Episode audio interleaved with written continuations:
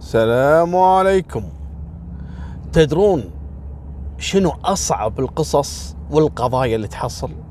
لما يكون الجريمة المرتكبها تكون ضحيتة أقرب الناس له. ذاك اليوم عندنا في الكويت واحد حاول يقتل أمه. شلون؟ مسكر عليها الباب بعد ما ولع بشقتها. المسكينة بالموت يا الله طلعت. وبلغت رجال الأمن وألقوا القبض عليه واعترف. ليش؟ والله كان يبي منها فلوس وما تعطيه وقرر إنه يتخلص منها. يخرب بيتك. أنت يعني الظاهر ما مر عليك موضوع الجنة والنار والجنة تحت أقدام الأمهات ولا؟ أمك عاد؟ لا اسمع القصة اللي قبل شهر تقريبا. في العراق في يسمونه المشتل منطقة المشتل شرق آه، بغداد. تفاجأوا إن في واحد معروف عندهم في المنطقة هذه على الفيسبوك قام يسب اللي هي جماعة يسمونها سرايا السلام. أعتقد هذه اللي يديرها مقتدى الصدر. المهم يقعد يسبها ويغلط على الجماعة هذه و... وانقلبت الدنيا والمؤيدين لهالجماعة بدأوا يتكلمون وهذا منو وهذا حاط صورته واسمه و... وليش قاعد يسب وليش يغلط وليش كذا وش اللي صاير؟ المهم قدموا فيه بلاغ يدورون عليه يبي يبي يشوفون هذا ليش شغال عليهم سب وشتم وما خلى كلمة اللي قالها بالفيسبوك. فجأة المهم إلى أن وصلوا إلى عنوانه ويطقون الباب عليه ما يفتح الباب. يطقون الباب يطقون الباب يسألون الجيران قالوا والله صار لنا كم يوم صراحة ما شفناه لا طلع من البيت ولا دخل. لكن قمنا نشم رائحة عفن و يا هالرائحة هذه أنا بس واحد يقول لي رائحة عفن يعني يفز قلبي صراحة. يا رب يا يا ستار. قالوا أجل في شيء خلونا نكسر الباب. جابوا أهله وجماعته وكذا واتصلوا على الأمن وجابوا إذن يكسرون الباب. وفعلا كسروا الباب يدورون على الرائحة ولا الرائحة داخل تكرمون الحمام. افتحوا باب الحمام ولا هذا الرجل وزوجته وعياله الثلاثة مقتولين داخل الحمام مع بعض. لا إله إلا الله.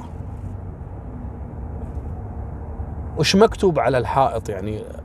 طوفة البيت من داخل. مكتوب هذا جزاء من يعني يتكلم أو يشتم سرايا السلام. قالوا بس الموضوع أصبح الحين شنو؟ طائفي.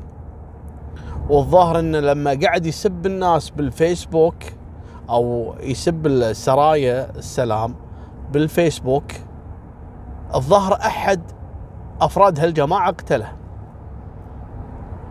أرفعوا الجثث وتبين انه تم إطلاق النار عليهم. لكن استغربوا من شغلة.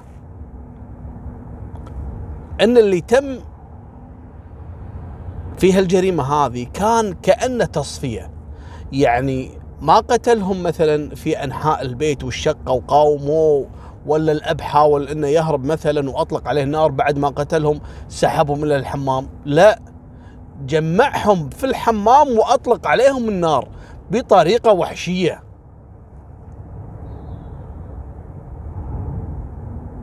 وليش كتب هذا جزاء من يتكلم على سرايا السلام؟ قعدوا يدورون منو له علاقة في الموضوع. قالوا الحين في البداية وين أصلا تليفونه اللي قاعد يستخدمه ويدخل عن طريقه بالفيسبوك يسب وكذا؟ نبي نتأكد. يدورون فعلا على التليفون يدورونه مني منك.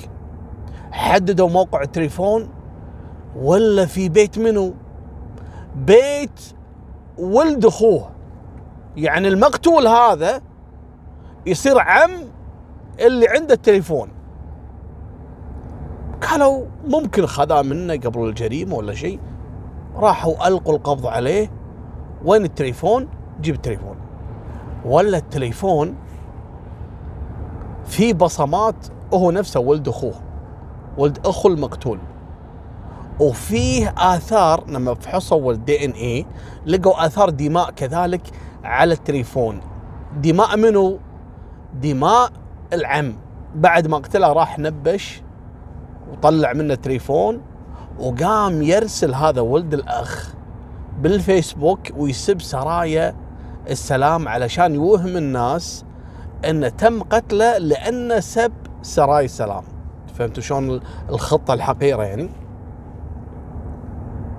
ليش قتلته؟ والله الموضوع موضوع يعني خلاف بين العمام وبينهم فلوس وكذا. وجت في باله فكرة إنه يخليها موضوع طائفية علشان يروح يعني وهو يعتقد إنه يعني سرايا السلام يعني آه، من المجموعات المعروفة وما حد مثلا يقدر يورطها أو يحقق معاها مثلا فقال خلوني أضرب عصفورين بحجر منها تخلص من عمي واهله والشهود كلهم ومنها الموضوع يروح يعني أو يلتصق بجماعة مثل سرايا السلام. ألقوا القبض عليه وإلى الآن جاري يعني يعني محاكمته.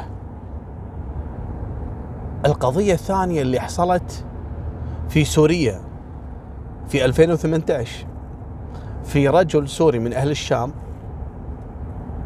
هذا ما شاء الله يملك خير من رب العالمين ومتزوج سبعة مطلق منهم ستة وباقي السابعة على ذمته.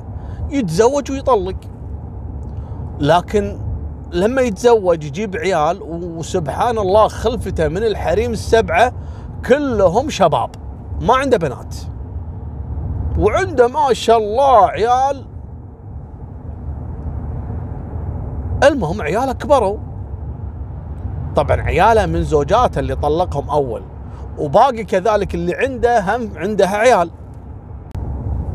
فقاموا الحريم اللي هم أمهات العيال المطلقات كل وحدة تحرض ولدها على أبوه. شلون؟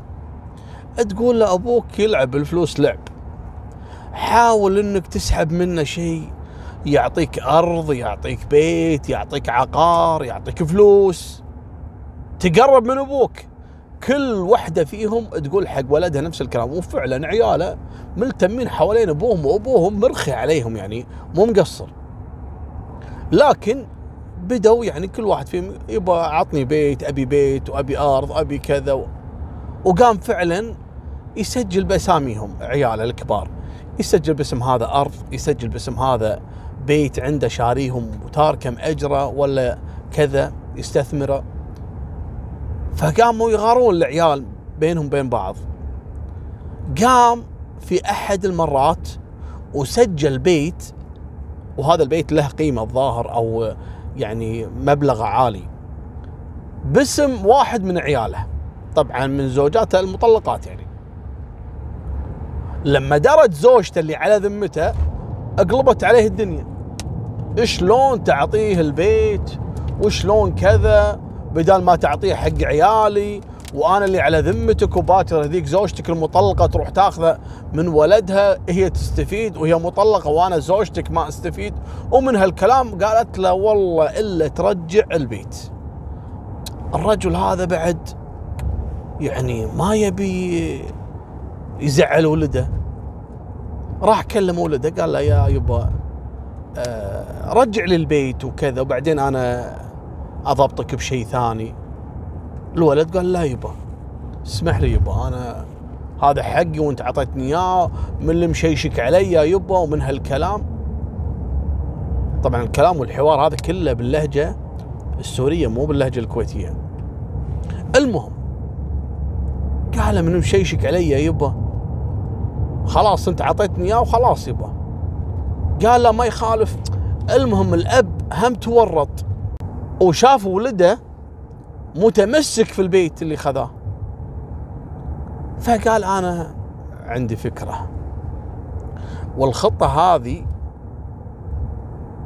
اللي مدبرها اللي هي الزوجة اللي على ذمته. قالت له شوف ولدك هذا دام إنه قليل الأدب وما يسمع كلامك وما يبي يرجع لك البيت فهذا ما يستحق إنك تعطف عليه ولا تعطيه شيء. قال زين الحين خلاص أنا سجلت البيت باسمه يعني شلون آخذه منه؟ قالت له شوف في طريقة. قال لها شنو؟ قالت اضحك عليه.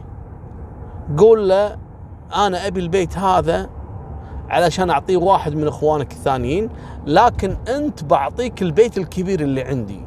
وهو يعرف إن البيت الكبير يسوى هالبيت هذا يعني دبلات. فراح يقتنع. وأول ما يحول البيت باسمك اطرده. لأنه حقير وما يستحي. شلون يعصي كلامك؟ الأب بعد صدق. وتعرفون الزوجة لما تحن وتزن على راس زوجها مستعد يشيل الصخر على ظهره عشان يفتك من هالزن طبعا مو كلهم. المهم وفعلا استدعى ولده. قال يبا أنت صراحة تستحق بيت أفضل من اللي أنا معطيك إياه. في بيت كبير اللي عندي تعرفه؟ اللي مكان الفلاني قال إيش فيه؟ قال بعطيك إياه. رجع لي البيت اللي عندك علشان أعطيه واحد من إخوانك أسكته وأنت تاخذ الكبير. قال له ما في مشكلة. قال له يلا عافية. روح حول البيت باسمي ولما تجي توريني الوثيقة أنها باسمي هني أنا راح أحول لك البيت الكبير. قال تم. وفعلا راح الولد ويتنازل عن البيت باسم ابوه. وجاب الوثيقة حق ابوه. اول ما شاف ابوه الوثيقة وتأكد ان البيت تحول باسمه ويقول اطلع برا. قال له شنو؟ اطلع برا أقول لك اطلع برا. ويطرد ولده قال له يلا اذرف انت أصلا ما تستحق اعطيك شيء. لما أقول لك رجع البيت تقول لي لا ما ابي. ما تمشي إلا بهالطريقه هذه بالخدعة. لكن من اليوم وطالع أنت ما أنت ولدي. يلا اذرف اطلع برا.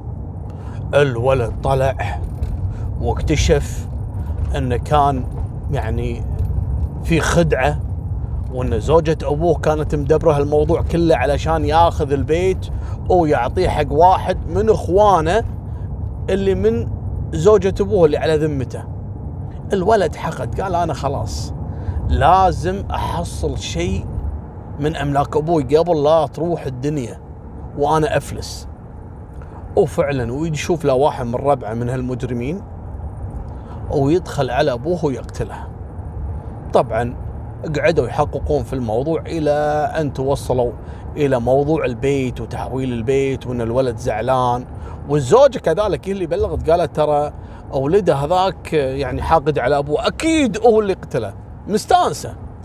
ألقوا القبض عليه وفعلا ويحيلون للمحاكمه هو وشريكه وحكموا عليهم في البداية بالمؤبد إلا أن محكمة التمييز خففت عنها الحكم لأنها انظرت إلى بعض الظروف والولد يعني ما بلغ يعني يعني السن القانوني يمكن 19 20 سنة يعني هو أعتقد من أكبر عياله. لذلك خففوا عنا الحكم إلى المؤبد. الله يكفينا شر الدنيا.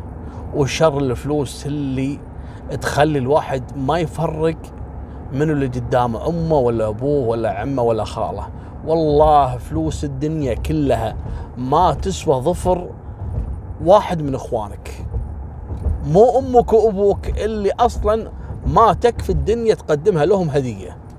الله يحميكم ويخلي لكم أمهاتكم وأبهاتكم لا وآبائكم. وفمان الله مع السلامة.